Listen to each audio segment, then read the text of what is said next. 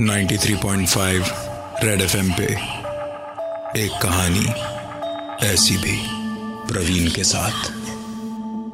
एक कहानी ऐसी भी कि आज की कहानी तीन साल पहले आंध्र प्रदेश में घटी घटना पर आधारित है।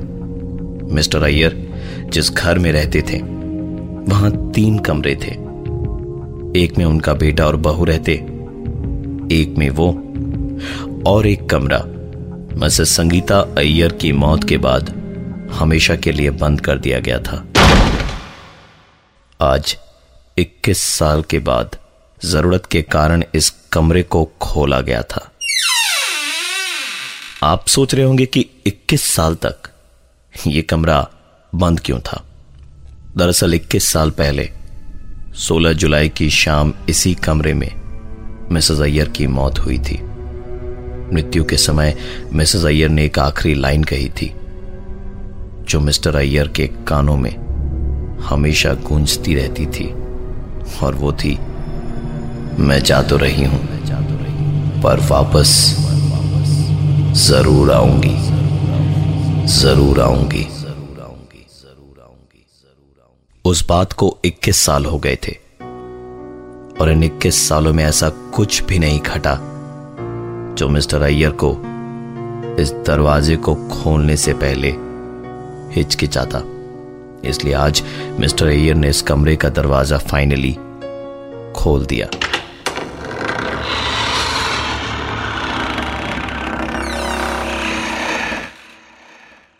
कमरे में सब वैसे का वैसे ही पड़ा था। धूल की मोटी परत फर्श पर जम चुकी थी।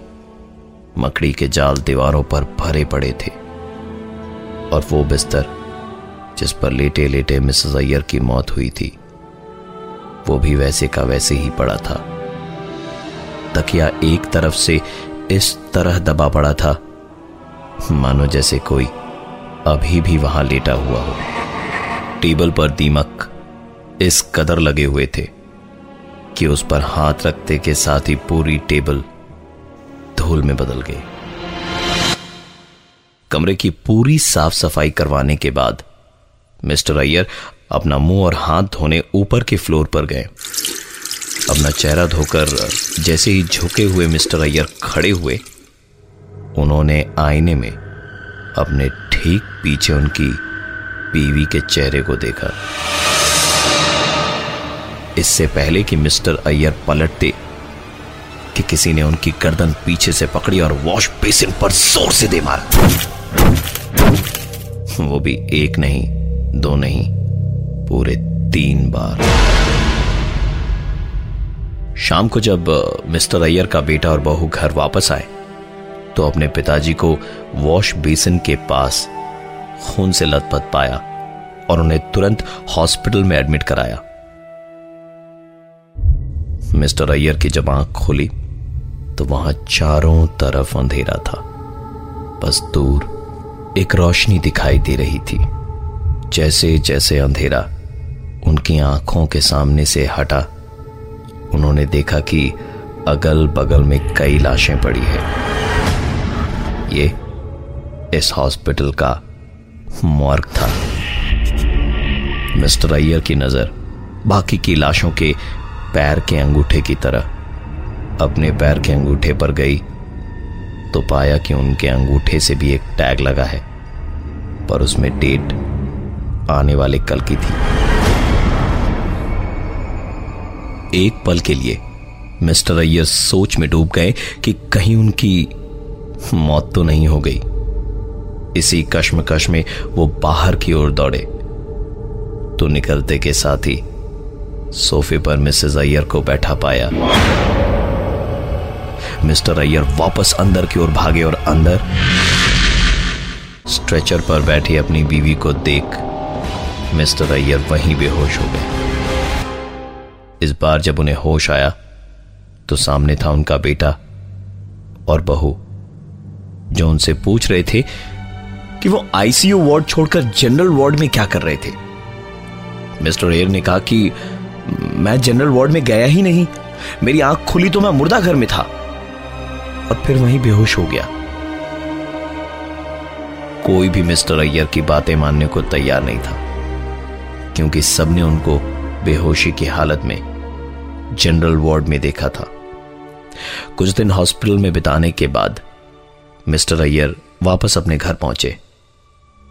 देर रात मिस्टर अय्यर जब पलंग पर सोते वक्त करवट बदलना चाहते थे तो वो ऐसा नहीं कर पा रहे थे, क्योंकि किसी ने उनके पीछे से उनकी कमर बहुत ज़ोर से पकड़ रखी थी।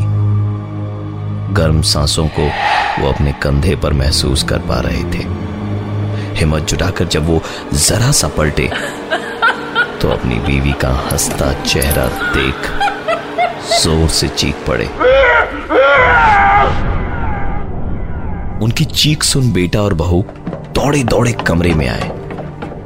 तो मिस्टर अय्यर वहाँ नहीं थे और उनके चीखने की आवाज़ इस बार घर के गार्डन से आ रही थी। मिस्टर अय्यर के बेटे ने किसी तरह उनको संभाला और वापस घर के अंदर ले गए। मिस्टर अय्यर ने कहा कि वो अपने कमरे में नहीं सोना चाहते। उन्हें वहाँ डर लग रहा है। इसलिए वो घर के डाइनिंग हॉल में ही सो जाएँगे।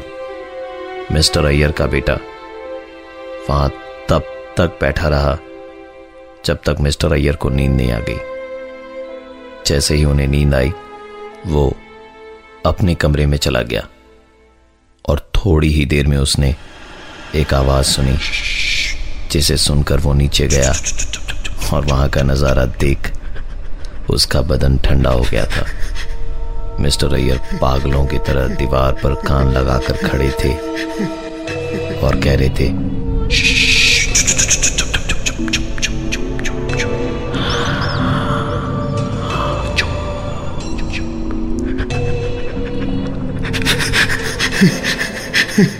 पापा मुझे बुला रही है।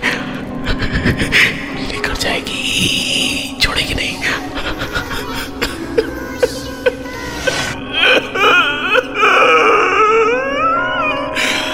तेरी कौन सी है पापा?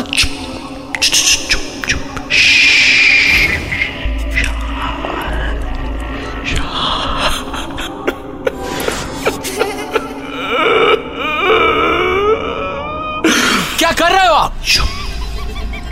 तेरी कौन सी है मंजिल। पापा देख देख देख देख देख बुला रही है। आऊँगा। आऊँगा मैं तेरे साथ।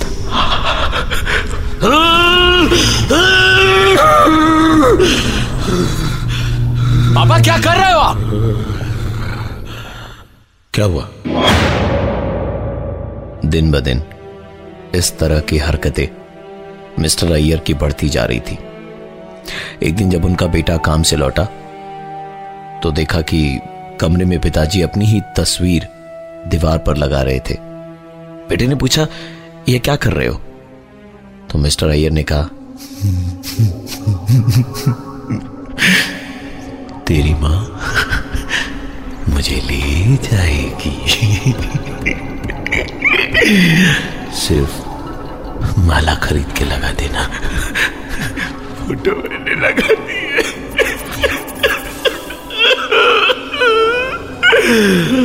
तेरी माँ मुझे छोड़ेगी नहीं। ले जाएगी। हुँ? बहुत जल्द मुझे।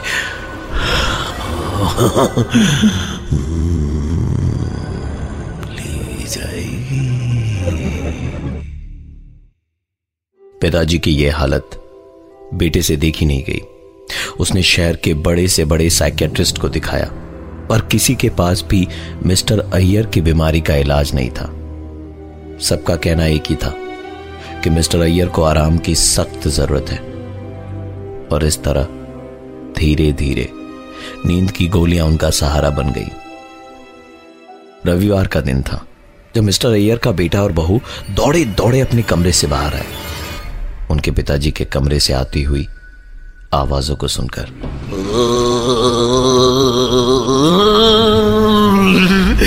मैं मिक्सर ग्राइंडर हूँ। तेरी माँ मुझे चला रही ये देख, एक पे, देख देख देख, दो दो दो दो दो, तीन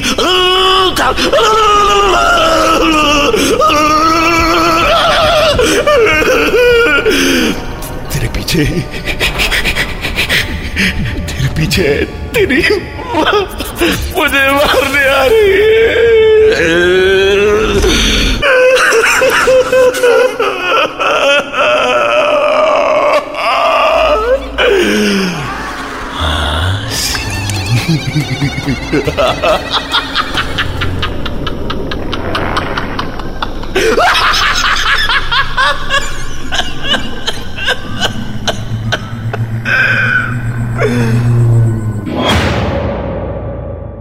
जब चीज़ें कंट्रोल से बाहर थीं, तो बेटे को अपना हाथ उठाना ही पड़ा। रविवार की शाम उस बंद कमरे से आवाज़ें आ रही थी। मिस्टर अय्यर के बेटे ने दरवाज़ा खोला तो ड्रेसिंग टेबल के ठीक सामने खड़े थे मिस्टर अय्यर। वो भी मिसेज अय्यर की साड़ी और गहने पहने हुए। बेटे को देखते के साथ ही बोले अरे बेटा तू आ गया? सुन, तेरा फेवरेट खाना बनाया है मैंने, बैंगन का भरता। उधर डिनर टेबल पर रखा है, खा लेना। भूलना मत हाँ? मैं तो बिंदी लगाना ही भूल गई। ये देखेंगे तो गुस्सा करेंगे। कहाँ रख दी मैंने बिंदी? एक वो दिन था, और एक आज का।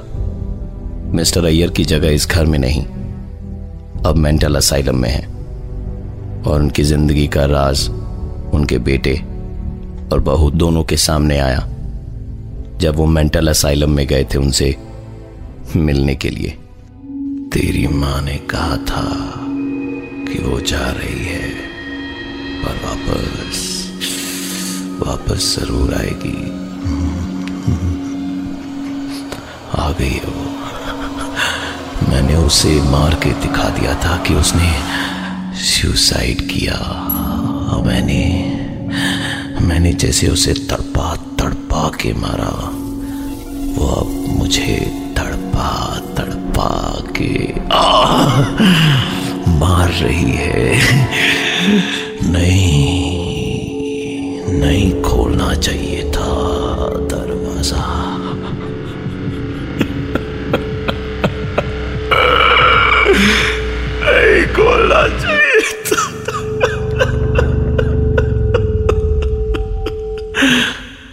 कैसे हो बेटा?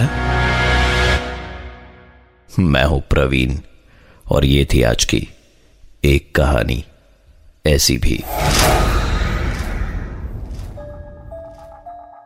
93.5 रेड एफएम पे एक कहानी, ऐसी भी।